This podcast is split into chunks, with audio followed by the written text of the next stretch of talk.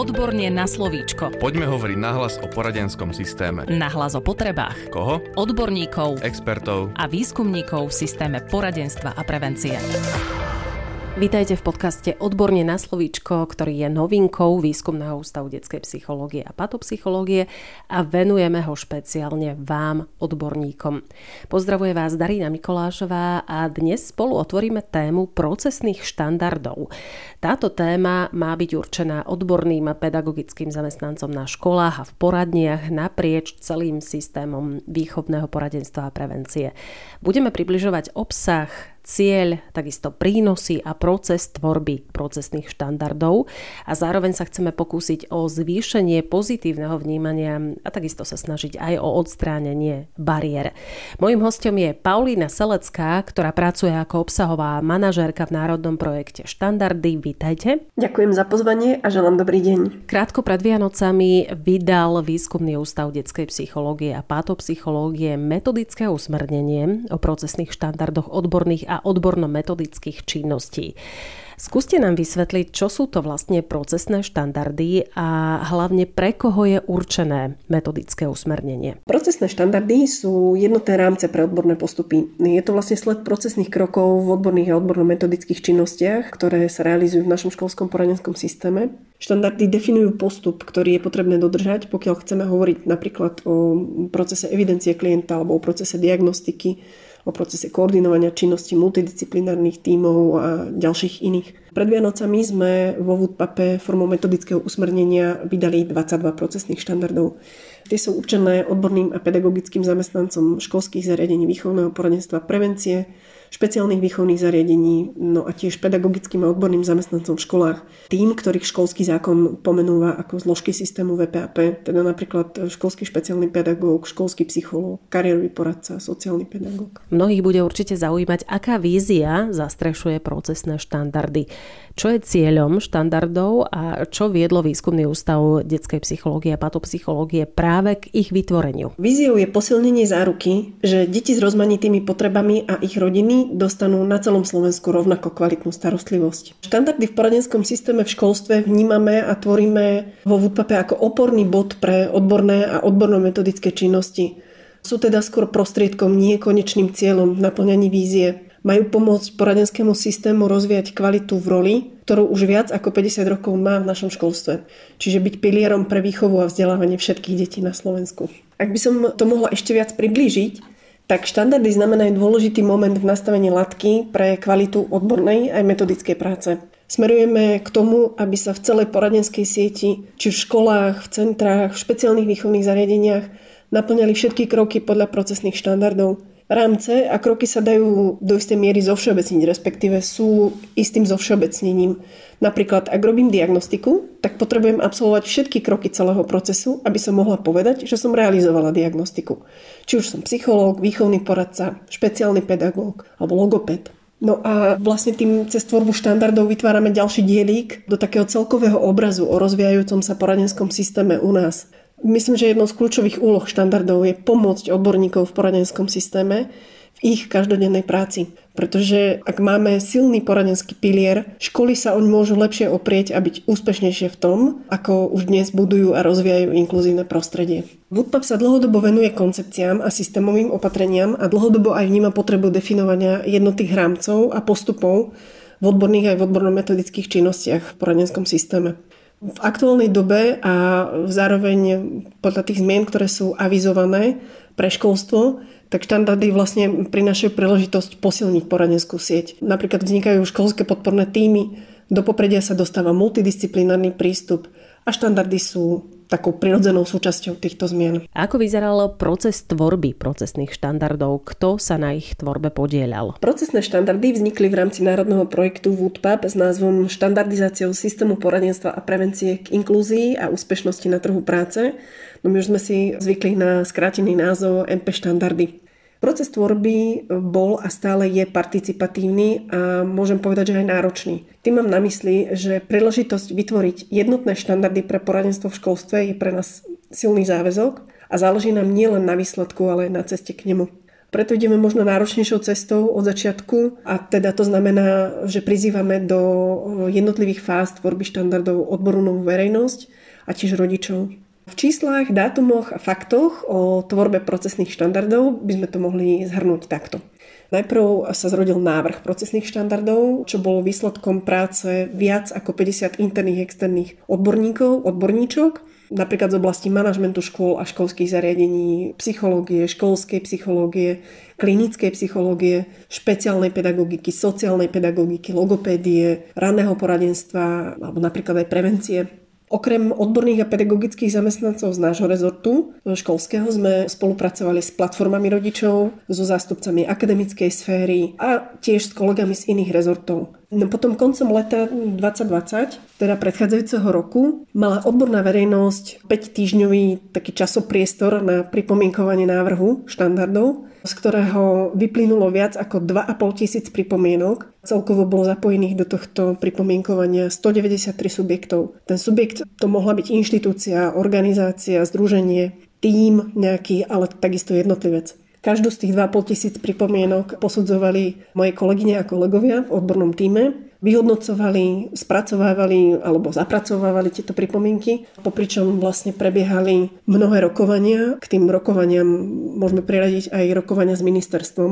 No a vlastne súčasných 22 procesných štandardov, ktoré môžete nájsť napríklad aj na stránkach Woodpapu, tak to je výsledok obrovského množstva poctivej práce, odborných diskusí a hľadania konsenzov. Predpokladám, že činnosti, ktoré procesné štandardy popisujú, sú bežnou praxou odborných a pedagogických zamestnancov.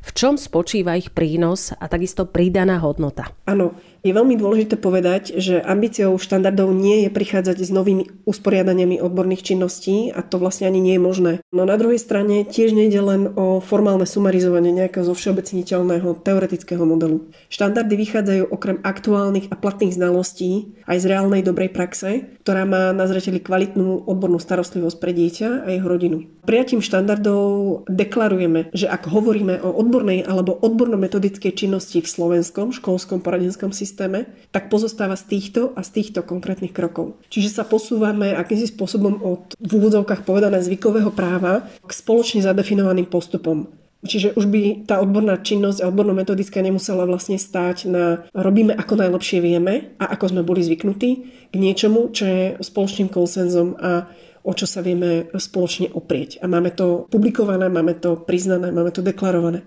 Ďalšou takou dôležitou pridanou hodnotou štandardov je, že všetky sme ich tvorili s filozofiou multidisciplinárnej spolupráce. V mnohých krokoch nájdete pri štandardoch podporu pre prepájanie odborníkov, vzájomné informovanie, sieťovanie. Ešte by som rada dodala, že štandardy možno niekde prinesú na prvý dojem pocit, že ide o ráznejšie vykročenie z komfortnej zóny, a niektorým kolegom zasa môžu pripadať ako zhrnutie krokov, ktoré už istú dobu naplňajú a sú pripravení na tvorbu nadštandardov. My vychádzame z toho, z takého nášho predsazatia alebo predpokladu, že štandardy majú byť užitočné pre všetkých, majú byť pre nich oporným bodom, ktorý nám doposiaľ chýbal ako medzi skúsenými odborníkmi a odborníčkami, tak aj medzi tými začínajúcimi. Ako si môžeme predstaviť užitočnosť procesného štandardu napríklad pre školského psychológa?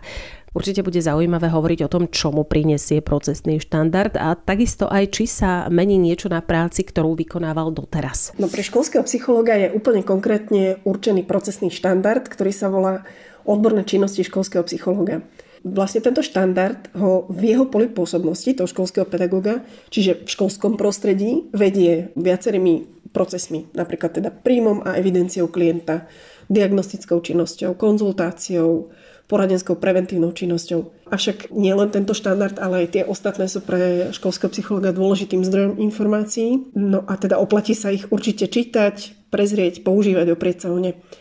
Keď rozmýšľam nad tým, či sa niečo mení na práci toho školského psychologa, tak by som skúsila použiť takú metaforu štandardy ako kompas. Skúsme si napríklad predstaviť školského psychologa ako lodi voda. Loď, kormidlo, posádka, mapa, voda, alebo náklad, ktorý prepravuje táto loď, tak to sú vlastne podmienky jeho alebo jej práce, čiže legislatíva, reálie školy, možno regiónu, situácie, ktorú je potrebné vyriešiť. Sklbiť všetky tieto podmienky, vlastne úspešne viesť túto loď, tak na to by kľudne postačovalo úspešné vedenie školsko-psychologickej lode, pretože má školsko-psychologického lodivoda. Avšak s navigáciou to ide o mnoho lepšie. Procesný štandard sa dá prirovnať ku kompasu alebo možno k GPS navigácii. Je to také nasmerovanie, odporúčaná trasa, ktorá vopred oboznamuje lodivoda s hlavnými milníkmi, prístavmi na každej jeho plavbe a úkonmi, ktoré sa v týchto prístavoch majú udiať, aby sa celá misia podarila.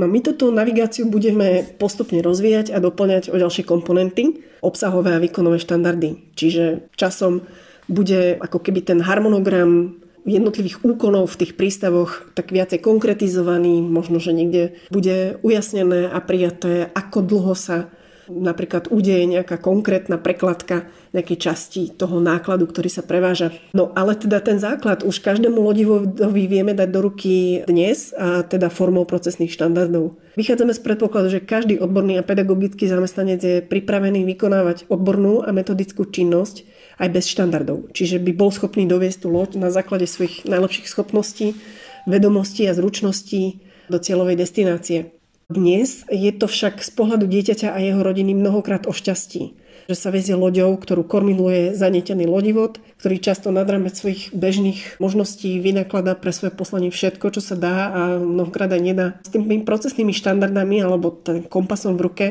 má vopred jasno, ktoré kroky je potrebné realizovať, z čoho pozostávajú, koho ďalšieho a kedy je potrebné zahrnúť z posádky a tiež aký výstup z konkrétneho kroku je potrebné vyhotoviť a uchovať. A to sme ešte nespomínali, tie výstupy nájdete vlastne v štandardoch pod pojmom indikátory, pretože indikujú, že procesný krok bol zrealizovaný. Teda nielen školsko-psychologický lodivod má prostredníctvom štandardov jasnú predstavu o plavbe, ale aj jeho kľúčoví partnery, rodičia, kolegyne, kolegovia v týme, riaditeľ školy, no a v neposlednom momente aj štát, ako garant a organizátor povedzme celého loďstva, respektíve nášho poradenského systému v školstve. Komu všetkému, okrem pedagogických a odborných zamestnancov, budú procesné štandardy prínosné? Predovšetkým deťom a ich rodinám, pretože naplnením štandardov sa rozvinie štandardná, všade rovnaká kvalita poradenských služieb na celom Slovensku.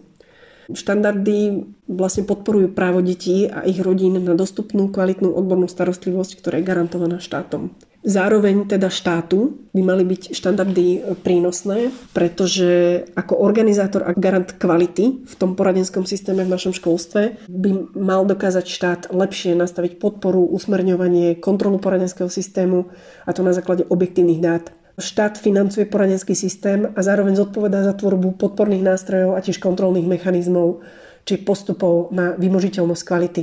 A tu by sa mal dokázať oprieť o štandardy.